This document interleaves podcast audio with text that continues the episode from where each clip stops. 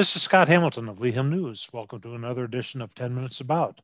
Today's episode is 10 Minutes About the Airbus A330 NEO program. More than 1,500 A330 CEOs have been delivered to more than 100 customers. Airbus envisioned 1,000 NEO orders. Wouldn't they like it if it were 100,000 NEO orders when the program was launched, building on the installed base? But NEO sales have been tepid, with only 331 orders, nearly all for the 900 model. The airplane entered service in late 2018. There are just 20 customers, and several of these are of iffy quality. Now, with the impact of COVID, the future of the program seems more in doubt than ever. With me today to discuss this is LNA's Vincent Valerie. The clock is now ticking. Let's start on a high level, Vincent. Go ahead and recap the skyline quality and the lack of sales for the program. Hi, Scott. Thank you for having me. So, of the 331 orders, 15 are for the A330-800 variant, and the rest for the 330-900 variants.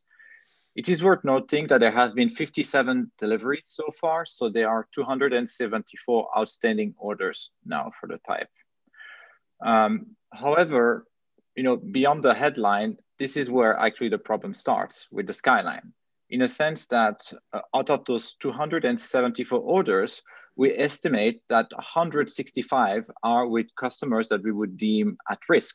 We would obviously include AirAsia X, since they are now undergoing a court restructuring. There would be RNS order because they're not able to take them because of sanctions. There is also another unidentified customers where there are good reason to believe that they're not in a condition to take any of those. So that already represents more than half of the outstanding order book. After this, you have 45 lessors. When the times are good, lessors take their aircraft. But then when there are problems, there are no clients who take them. Usually they don't. Following that, you have 28 orders for Delta, and all the other customers are 36 orders. So what that means is that the customer lineup is iffy, as you pointed out earlier. I would say, and then in terms of the lack of sales, I would say that since the launch, actually, the only major blue chip customer has been Delta, and the rest, there's been the big order from AirAsia X and a few orders from lessors here and there and smaller customers. But after the first year of launch, there hasn't been that much.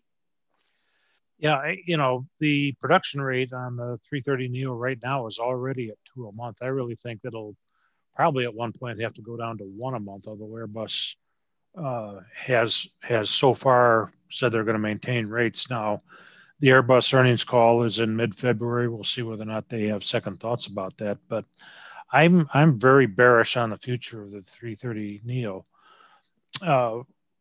787 orders and sales to A330 CO customers clearly makes it difficult for Airbus to place the NEO with them. Why in the world would an airline operate the 787 and the 330 NEO to do essentially the same mission? I just don't see it. Yes, I agree with your assessment. The only exception to that rule is Virgin Atlantic, which ordered a batch of Dreamliners and then later placed an order for A330 NEOs. So it is worth remembering that Delta was a minority shareholder of Virgin Atlantic, and they probably played a heavy role in the decision in that orders. I would say now that we have a bit of hindsight that the A330 NEO effectively arrived too late to the market. It entered service in late 2018. And by then, there were actually not that many airlines that hadn't ordered either the A787 or the A350. And other airlines that did not, they would usually not be the type of airlines that would place orders with, OEMs in the first place. So, and I would say that to a certain extent, it is a consequence of the hesitations about Airbus on the, below 300 seat segment, with the changes in the A350-800, and decided not to develop it, going for the A330-900. So, yeah.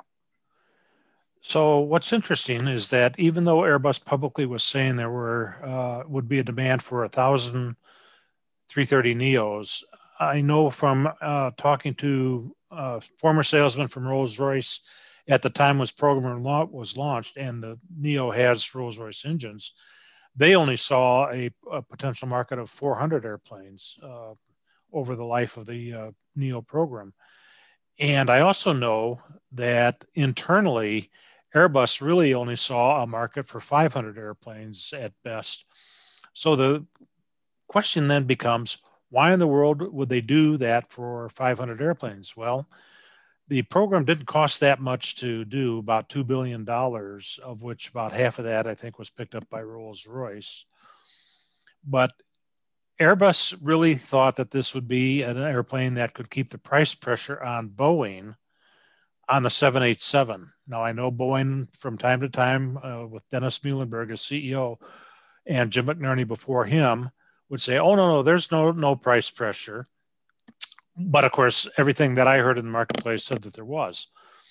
And in a book that I'm writing about Airbus and Boeing, which will be coming out later this year, I confirmed that with my discussions with the people inside Airbus. This was an opportunistic airplane that was going to keep price pressure on Boeing for a very low development cost.